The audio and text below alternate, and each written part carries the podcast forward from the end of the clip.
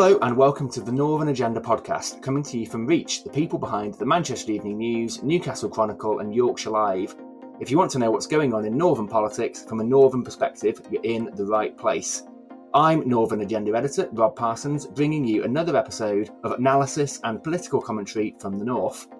In this episode, in a week where 148 Tory MPs voted that they had no confidence in Boris Johnson, we'll speak to two Northern Conservatives who came to Parliament in the 2019 general election who did back the Prime Minister.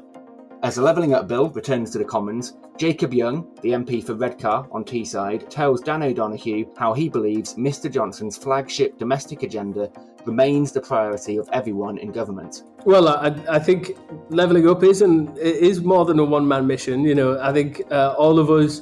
Um, there's a there's a saying, you know, that, that all all of the government's ministers are levelling up ministers, and I, I consider myself a levelling up MP because you know it's it's it's all of our mission to ensure that uh, prosperity um, is spread evenly across the United Kingdom. But our first guest today wants us to consider the question how much does sport contribute to the North's towns, cities, and communities?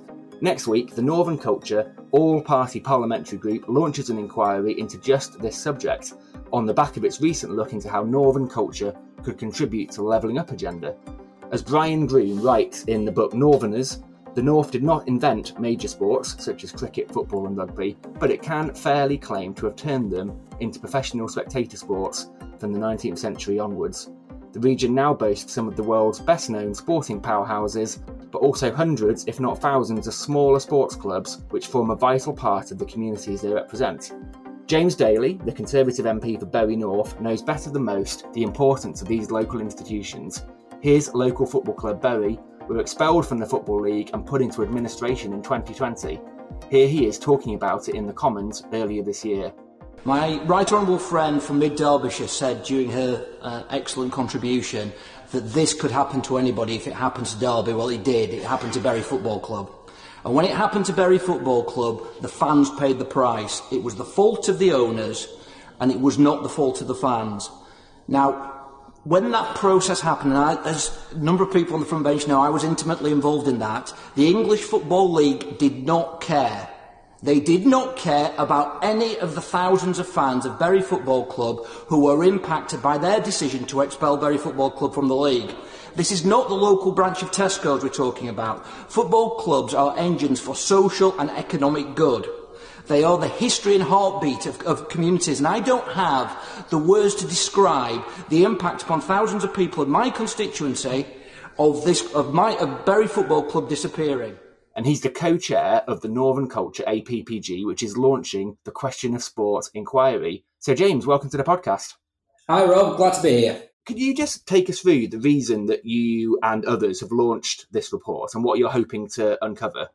Well, I think the I think the story of Bury Football Club perhaps underpins the reasons that we're looking into it, and uh, looking into the question of sport. And in many ways, this is not just a northern issue; it's an issue throughout the country. But I think the story of Bury uh, has highlighted what sport brings to local communities. Now, one of the things when we look at football as one of these sports is that the football is not the Premier League, as, as sometimes the, the media and the general viewpoint regarding football uh, would like us to believe football is um, something that touches the lives of many, many people in towns, villages throughout the north of England. Um, and I'll just start off with a small example that I'm, a, I'm actually a Huddersfield Town season ticket holder. I'm from Huddersfield. I was lucky enough to marry a Bury lady, hence the reason why I'm the MP for Bury and being there for 10 years. But I was down at Wembley, uh, was it last week or the week before for the Championship final? Now, if we'd beat Nottingham Forest, the town of Huddersfield next season will probably have, have had an economic boost with Premier League football coming into it of I would think tens of millions of pounds at the very least, probably probably a, lot more in respect of that.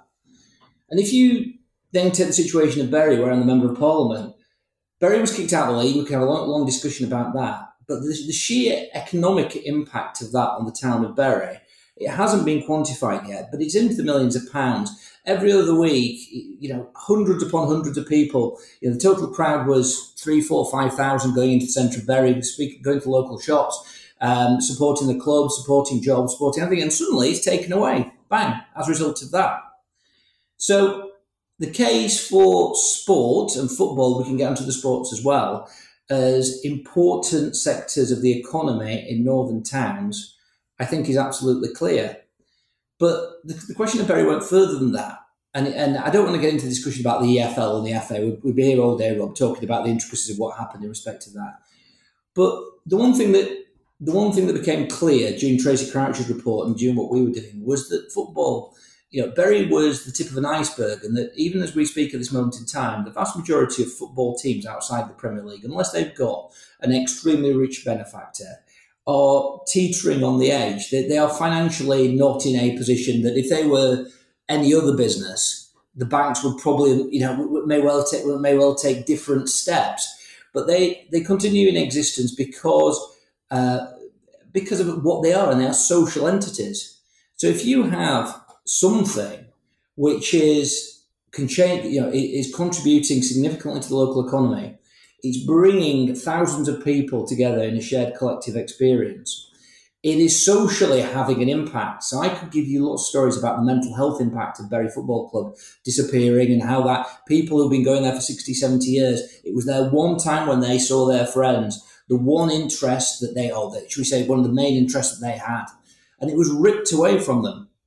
And then we developed that even further. So we know we've got these really interesting social um, heritage sporting assets and what do we do with them as politicians? Do we just say, do we leave it to the market and say, well, we'll leave it to the FA. The FA don't seem to be doing a good job in the EFL at the moment. As a Derby County fan, may well be able to attest to in respect to that. But I think there's a really interesting um, project, and, and, this is where we get back to the APPG, is how do, how do politicians work with local sporting organisations, big, small, to be engineers of social, of health, of economic change, and to make people's lives better. Now, I don't honestly think that question has been asked by many politicians uh, in Parliament uh, for a long, long time. And so that's what I want to do. And I've been, um, you know, one of the things about when you become an MP, you, you know, people become MPs for all sorts of things, all sorts of reasons. But if I were to lose my seat in the next election, hopefully I've done one or two things. But one of the things that I feel most proud about is I managed to persuade the government to give a million pounds to buy Gigg Lane, which is depending on you know one of the oldest football stadiums in the country. If I took you there now, it's nearly as it's an emotional experience to be in the centre of it. it, it it's it, it's history, heritage, community, you know, everything rolled into one.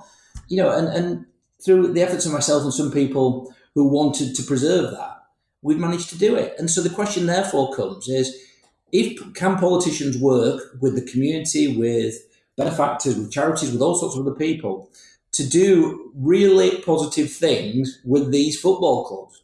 Because if you are getting people at football clubs of all ages, of all sectors, of all backgrounds, of all, no matter where they're from, in one place at one time, it would seem sensible that you would put frontline services there. It would seem sensible that you take the services to a captive audience. You know, if you've got, if you're as a council, you've got a local agenda about improving public health.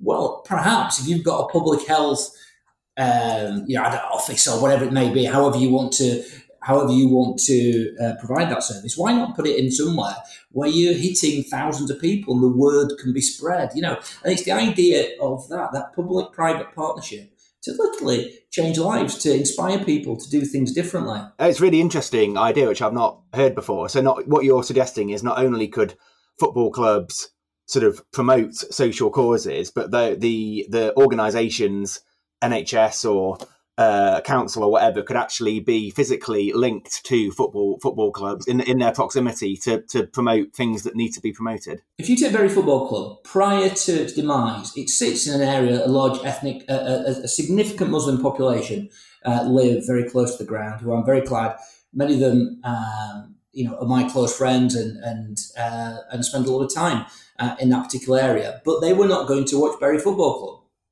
they were not part of this collective Bury experience that was going on between three, four, five thousand people every other week, and, and, and, much of that. Now, just think about it. If we, we, we talk about you know about the uh, you know about how communities can can thrive together. Well, let's look at ways where people can have those collective experiences, where where you're from and your background doesn't matter. And football stadiums are exactly the same. I'll give you another example, and this is it. The best beer gardens, and, and the pandemic has helped this, uh, the, but the best beer garden you can ever go to is a cricket club. Now, there's one thing with local cricket clubs, which they, they we could get into uh, which clubs are thriving and which are not. But you know, I what some of my local cricket, cricket clubs in Bury now every Friday night have hundred kids at, at cricket practice. They are they are packed to the rafters with people who are going out for a drink and mixing, who would not in any other circumstances do that. They wouldn't go to the pub and all sit there together. But these sporting organisations are providing opportunities for all sorts of, uh, should we say, political and social uh, goals that hopefully politicians share. And politicians too often don't think outside the box, and a lot of politicians don't want to give away. How can I put it? They want uh, politics is a very top-down driven organization in, in that you have to keep hold of all the reins of the where the money's going and this, that, and the other. Whereas I think the evidence would show that if you give the money and the support and work in partnership with these types of organisations, the social capital you get back will be massive. One of the things that most people would agree on in terms of football is that in recent years, particularly at the top level, obviously it's become a lot more globalized, more lucrative, but for some people, it's become less in touch with the average fan and with the communities they serve. Not in every case, but in some cases. And when you look at the bigger clubs, especially perhaps the ones in foreign ownership, I mean, do you feel they've drifted too far from the ideal of what used to be community based clubs? Um, I mean, it sounds like that's not the case, or it wasn't the case in Bury, but perhaps in the bigger the bigger clubs, the big sort of corporate sort of behemoths. Well, you see, the thing is that you're tempting me to turn into that sort of grumpy old man that I can be from time to time about, you know, having a view on that football isn't like it used to be. But you know, with, with the Premier League, for its all its faults, uh, generates you know huge amounts of income for the country and for the game. I think we've got a big discussion as to where that income should go and how it is kept within the Premier League because the Premier League are not, I don't think they share a view and are interested particularly in the agenda that I'm talking about. So I don't think the, I think the Premier League, you know, inspires young people. It gives people the opportunity to make very good livings. You know, there are clearly things which are not where we need them to be. But, you know, I, I don't, I don't come here with an agenda of, of blaming the Premier League. I come here with an agenda of saying that, you know, the Manchester United Foundation, you know, the Everton Foundation, they're all doing great work in their communities. So there's lots of work that's been going on from the Premier League. They could do more, but they are doing something.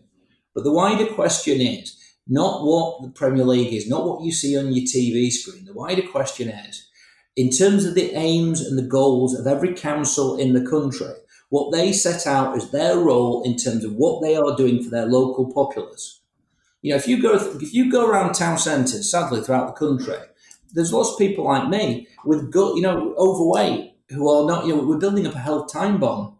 You know, and no matter how much of they telling people that you shouldn't be doing this or doing that, that doesn't seem to work. We've got to think out of the box to try and address some of these things. And isn't it interesting to think that if we get young kids at a relatively early age in a place like Lane or in these sporting environments and encourage them to be part of something, is that something that is going to benefit you know our general health all the way down the line? Because if you get hold of one kid who you know who who perhaps may have other influences on them, but they're playing team sport, they're playing competitive sport, become involved in something, you know, and, and it has a positive impact. You know, one person, if you can influence one person like that, you know, they get into a relationship with somebody else, and suddenly there's 10 other people who've been influenced by them, and then it's 100, and we, we're starting to change the world bit by bit from the bottom. And these these things, I, I always think, I don't know whether you agree with this, Rob, that life really is about. Although you know we, we can all be sort of you know, hopefully we're all rational and we you know we, we, we, we behave in rational ways. But life is about inspiration. Life is about happiness. It's about emotion, isn't it? It's about driving and, and having something within you that may, means that you want to change and you want to be whatever it is that you want to be. And sport has a unique way of uh, opening those doors and supporting people. Um, uh, you know, and, and I, I, think there's a big piece to be. When I said about cricket clubs, one of the things, one of the places in the borough of Bury, it's not in my constituency, that I nearly weep when I say, and it's a great place. So when I say this, it's not negative. Radcliffe Cricket Club. Radcliffe Cricket Club um, where the great Garfield Sobers played in very other places. If, if we went back to the 1940s and 1950s and we saw that cricket club as to what it would have been then, you had an amazing pride in the club. You would have you would have huge crowds there. You would have the community interacting with each other. They can't even raise a team now. The place is falling apart. It's a huge, massive, big field, a cricket field with the you know with the sort of original um, you know, with the original sort of um, what would you say seating and the way it was set out many many many years ago. And I've said to the council repeatedly, why don't you go in there and work in partnership with them? Why don't you say, listen, we understand you're struggling. We'll come in there. We'll try and encourage some of the kids from more disadvantaged backgrounds to use this big sporting facility, which is right there, and they can use for free. So the town of Radcliffe, which has got thousands upon thousands of people in it, they can't raise one cricket team. You know, now there's a social question for you, Rob, to, to work out why they could do it you know, there was a team called Bradley Mills in Huddersfield, where I'm from, who were formed about the 1850s or 1860s. Now they had they could play cricket through two world wars every other decade, but last decade they folded. That is an interesting question. I mean, what, when when you when you approached the council, what why what did they respond positively, or are you still are those talks still ongoing? It's not. It's not because uh, how can I put it? They don't respond positively. It's not because they're not. They're not trying to be. It's not. They're not trying to be sort of I don't think they're trying to be negative or whatever else about it, but it's about thinking about politics in a different way, isn't it? It's thinking about the delivery of public services in a way that many public servants feel uncomfortable about. They want control. You know, giving significant amount of monies to, uh, I say, you know, the, the, the voluntary sector, private sector, sporting sector, whatever, or investing in these things is is not something they're comfortable with. This is one of the reasons why, and I don't please keep me away from the leadership stuff. But the general idea about leveling up, why I think it's a very interesting concept, is that nobody really knows what leveling up means, as we know, Rob. You know what I mean? It can mean lots of things to different people, but that's the genius of it because it's requiring and asking your local politicians to buy into an agenda which could be about improving SEN facilities. It could be about all sorts of things. Whatever it is you feel is leveling up in your local community, and trying to gain the, the finances and resources to put in place, you know, the way that, that that can have an impact on the local community.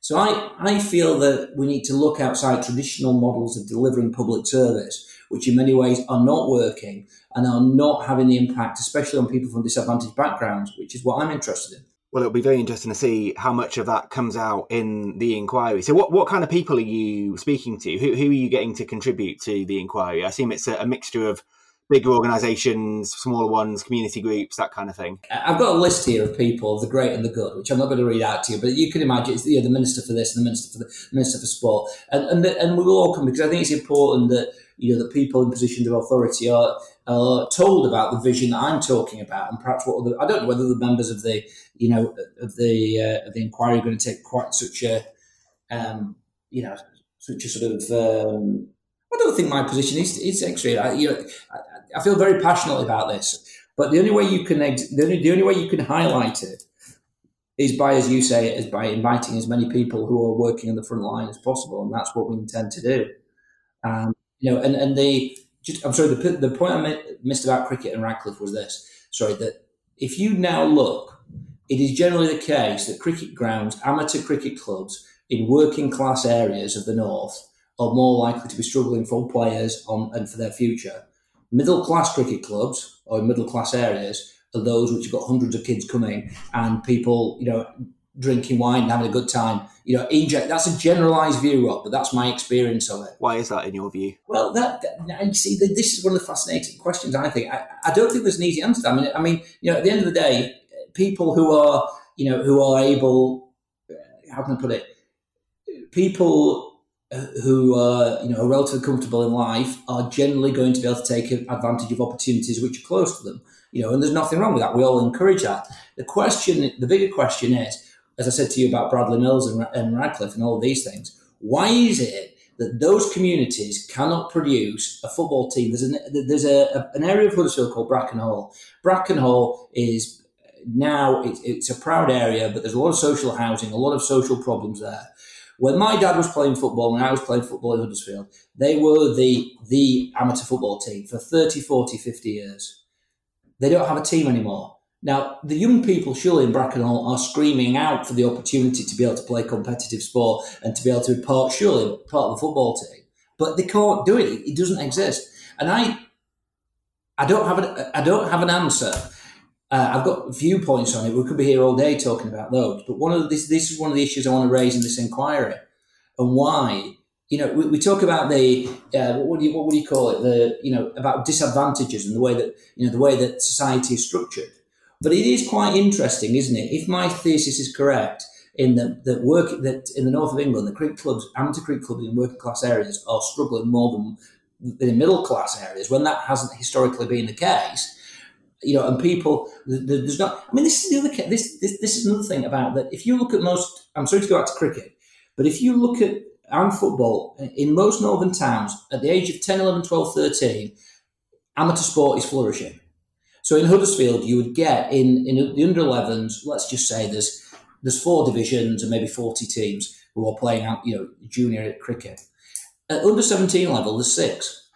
Now, you tell me the reason for that. You know, and it's the same in junior football. Amateur football in areas, when I was in Huddersfield growing up, there were 10 divisions, uh, probably about 13 divisions playing football on Saturday. Now there's three or four. How is that the case? What are people, what, what has happened? And has what has happened negatively impacted people's life experience, chances, opportunities, and all of these things? Or is it not the role of the state to involve themselves in that? You know, or to have an opinion in respect to that? I think you're right. It's a topic that we could discuss uh, for uh, m- many more minutes, if not, if not hours. But um, we, are going to have to end it there. James, I, I have to, I, you, you, won't like this, but I'll have to ask you one question about the state of the, the Conservative Party just before we before we go. Obviously, you've publicly backed Boris Johnson, but I know that for many Conservatives, the fear is that he is now a liability electorally rather than an asset. You're an MP defending a very small majority, 105, one of the smallest in the country. Do you believe you would not be better served in your quest to get back in in Bury North by a party leader in whom the public has more trust, or do you think do you, do you think that Boris Johnson can still be an asset for you as you try and get re-elected. I, I, don't know whether you. I don't know whether you agree, Rob, with this. Uh, I think that in in our in all of our lives, we're on a journey, don't we? We learn. We, we we become more experienced, perhaps even more mature in terms of the way that we look at things and the way that we behave. I became a councillor in Bury ten years ago, and at the back of my mind when I became a councillor was that ambition thing. I want to be an MP. Do you know what I mean? And it was driving my desire to be in elected office because you know I had an ambition to do this and I do that. And and thankfully, you know, over time, and I've got, you know, life has hit me in all sorts of ways, you know, and being part of a community has hit me in all sorts of ways, you know, and, and so I now look at, I was lucky enough to be elected uh, as a member of parliament. And over the last couple of years, I've, I've really tried to ask myself the question is, what is being an MP? What is your responsibility? What is it that it's about? What, what are you here for? And I think when it comes down to in terms of brass tacks, the people in Bury North only have one voice nationally. They don't have anything else. They, for good, bad, or indifferent, they only have me. And I want to deal with the world as it is rather than what, um, you know, how can I put it, rather than my imposed morality or my morality dictating. If, if I feel that my view on somebody's conduct is such that it is so reprehensible, then I would vote in a certain way. But as at this moment in time, in my area of there's a school called Derby that needs a full rebuild. That's a thousand kids who need a new facility.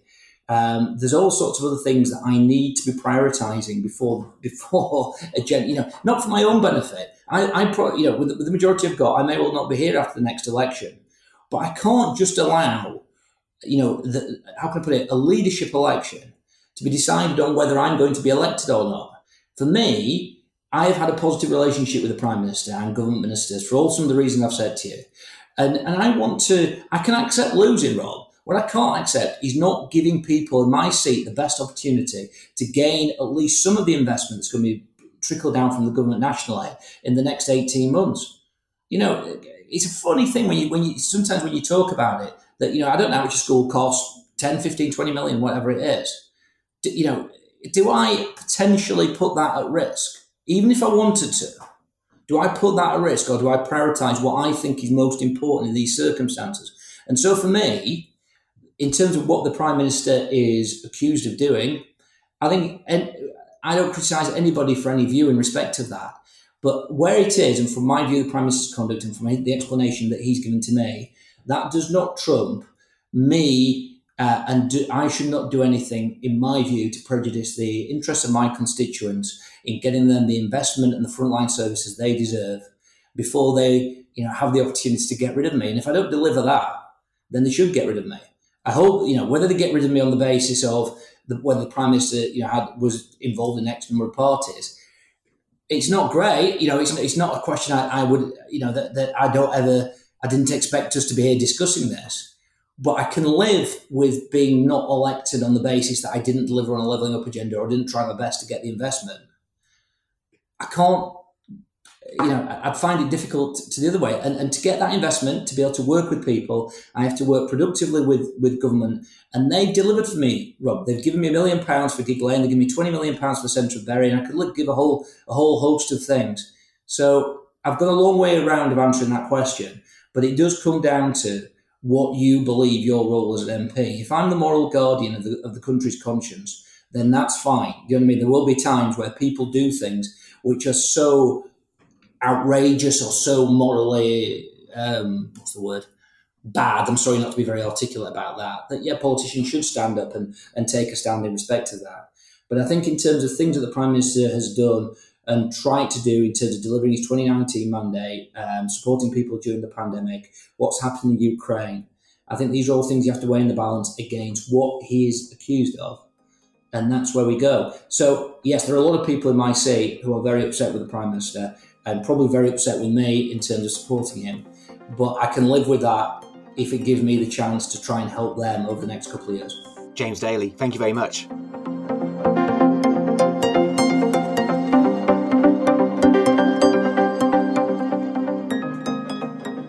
After surviving a confidence vote this week, Boris Johnson told his most senior ministers that from now on he wanted a relentless focus on the issues that matter most to the public. Specifically, he cited the government's mission to level up and said it was morally, socially, and economically the right thing to do.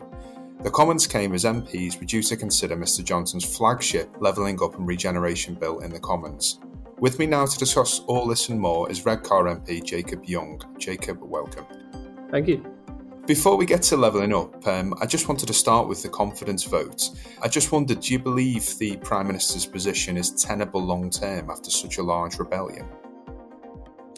Well, I do because I think I think the you know you say large rebellion, I say overwhelming majority voting for him. You know, 60 percent of the parliamentary party backing him uh, to continue in the job that he's doing. Um, and yeah, absolutely, he's got a mission uh, to unite and level up the country that we're about to start talking about. Um, and uh, I support him all the way in trying to achieve that. I mean, were you dismayed at all to see some of your Northeast colleagues like Dehenna Davison voting against the Prime Minister? Well, I think we all have to make our own decisions, don't we? Um, and I listened to my constituents who were telling me to go out and support Boris. Um, and so that's what I did yesterday. I'm sure Dehenna feels as though she was acting in the best interest of her constituents. I disagree with her on that point, but uh, you know, I think now is the time that we all move forward together. I mean, obviously, we'll we'll keep seeing stories about parliamentary plots and various things going forward. I mean, do you think this issue's been put to bed, or do you think this will come back around in some form? Well, I hope it does get put to bed because at the end of the day, the public um, need us to focus on the issues that matter to them. You know, whether that's the cost of living, whether that's uh, the energy crisis we face, whether that's the situation in Eastern Europe with uh, with the war in Ukraine. I think people need us to focus on uh, important issues, not to spend all of our time in Parliament talking about who le- who leads the Conservative Party. You know that, that's that's what got us in, in you know in in the t- 2019 general election. Uh, in the run up to that, we had a broken Parliament because all Parliament was doing was talking about itself. It wasn't talking about the issues that mattered to the country. Um, and so I want us to get back to focusing on what matters to everyday people. And one comment that caught my eye during this whole debate the other day was from one of your colleagues, Nick Fletcher, who he suggested that without Boris Johnson, there would be no levelling up. I mean, surely levelling up is and should be more than a, a one man mission.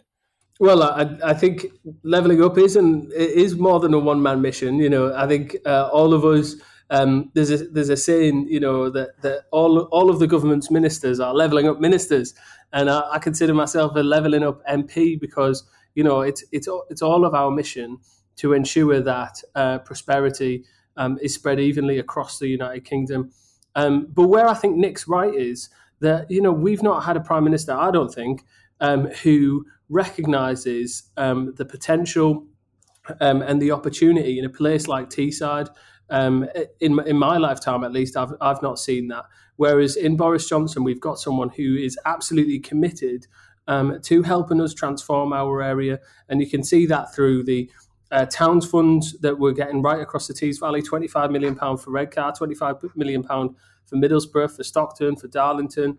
Um, you can see that through the, the UK's largest free port. Um, you can see that through the civil service jobs coming to Darlington as well. I think, you know, through Boris Johnson, we've got a Prime Minister who is properly committed to levelling up our area.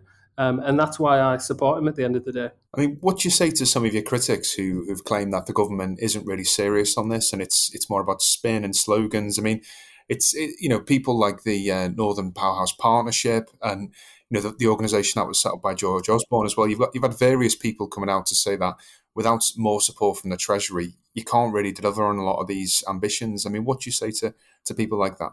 Well, I think you know we started out with an ambitious program at the start of this parliament two and a half years ago, um, and then uh, four months into that program, we hit a speed bump that no one was expecting um, with COVID nineteen.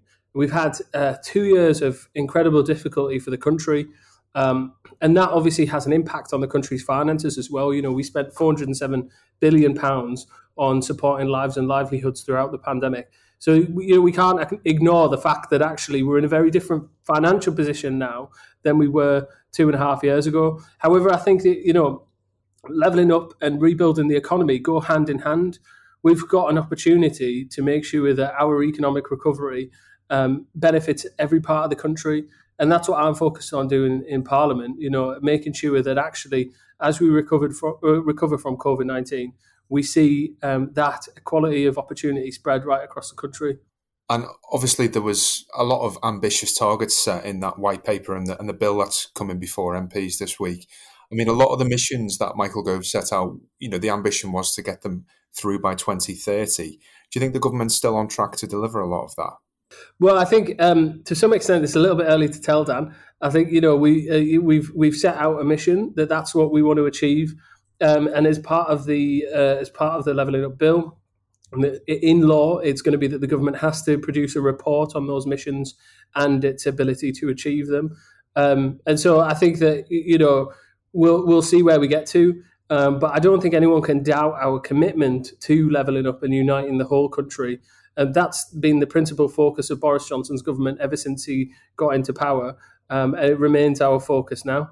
But it goes to the point that I was saying earlier on about why we why we need to stop spending all of our time talking about the leadership of the Conservative Party and actually get on with delivering what we promised the people that we would deliver, uh, which is some of the things that are in the levelling up white paper.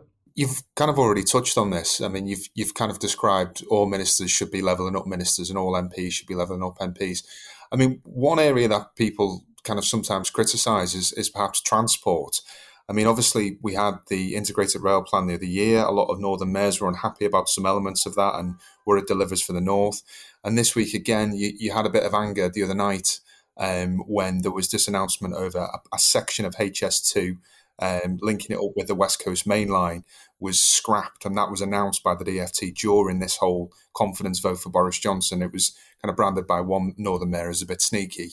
I mean, is the DFT on the same page as everyone else when it comes to levelling up? Because I certainly, from Northern MPs sometimes that I speak to, they feel that perhaps transport is one area that is not really um, delivering in, in our region. Well, I think what we have to acknowledge about transport, and specifically on HS2, you know, and HS2, uh, without that spur, um, and without you know the, the other other elements that that uh, we lost earlier on um, in the year, um, is is is is a project that's going to cost over hundred billion pounds. Um, and so you know when you're spending that level of uh, of, of money uh, on infrastructure that's going to connect the north properly, that's going to ensure that we you know that we have that additional capacity that we know we need on the west coast main line.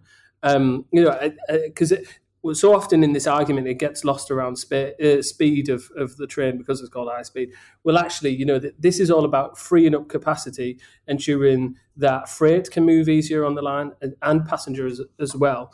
Um, and so when, I don't. I, I, I, sometimes laugh when I see people saying that 100 billion pounds um, or well over 100 billion pounds isn't enough to be spending on a project. Um, and you know, at the end of the day, people have to realise this money has to come from somewhere. It comes from taxpayers, um, and we're we're in a situation where um, the cost of living is is incredibly difficult. One of the biggest elements of cost of living um, for families is is the amount of tax that they pay. Um, and I, I want to, at the end of this parliament, be able to look back on it and say, actually, we cut your taxes um, while while I was an MP. Um, and so, you know, the idea that we would continue to spend more and more money on, on some of these projects, I think, you know, is it, we have to realise that there's there isn't an endless pot of money. Just just on cost of living, there. I mean, obviously, you will be getting a full mailbag about you know various residents struggling to, to pay the bills at the moment. Do you think the government has gone far enough in, in some of the measures that they've announced? I think they have. Um, you know, and I, th- I think what what we need to do is um, we need we need to take it step step by step, um, and that's what that's the approach that Rishi um, has has taken so far, and I think that it's the right approach. You know that um, because it, the reality is uh, if you pump too much money into the system, if you you know, and if if you try and ease pressures somewhere, you create pressures in a new place as well. What we don't want to see is um, Rishi, you know, pumping so much money into the system that inflation goes even higher, and then bills come become even higher, and then the cost of living pressures stay the same for families up and down the country. Um, we need to we need to take a balanced approach and target our help where we can um, and I think that that's what the government's done so far. Um, but there's obviously more steps that we need to take. You know, there's there's the three biggest areas um, of of any family's cost of living uh, is primarily housing, um, then it's energy, uh, and then it's their taxation. Um, and so what we're trying to do is through the levelling up um, and regeneration bill, tackle some of those inbuilt costs in housing. And we've also got a private rented sector bill coming forward as well, and a social housing bill coming forward um, to help us do that. And then within um, energy, uh, tackle some of those uh, costs in energy that, that exist because we've got an outdated energy system. And that's the purpose of bringing forward the energy security bill. And then on taxation, we've set out a plan already of how we want to cut taxes by the end of this parliament.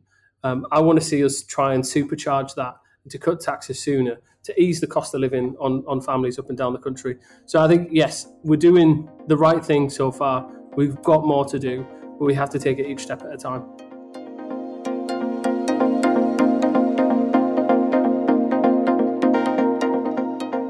Thank you for listening to the Northern Agenda podcast. And don't forget, you can subscribe to our daily newsletter at thenorthernagenda.co.uk. It's more important than ever for Northern voices to be heard. The Northern Agenda is a laudable production for Reach. It's presented by me, Rob Parsons, and Dan O'Donoghue, and it's produced by Daniel J. McLaughlin. If you enjoyed this episode, please subscribe to The Northern Agenda wherever you listen to your podcasts, including Apple and Spotify.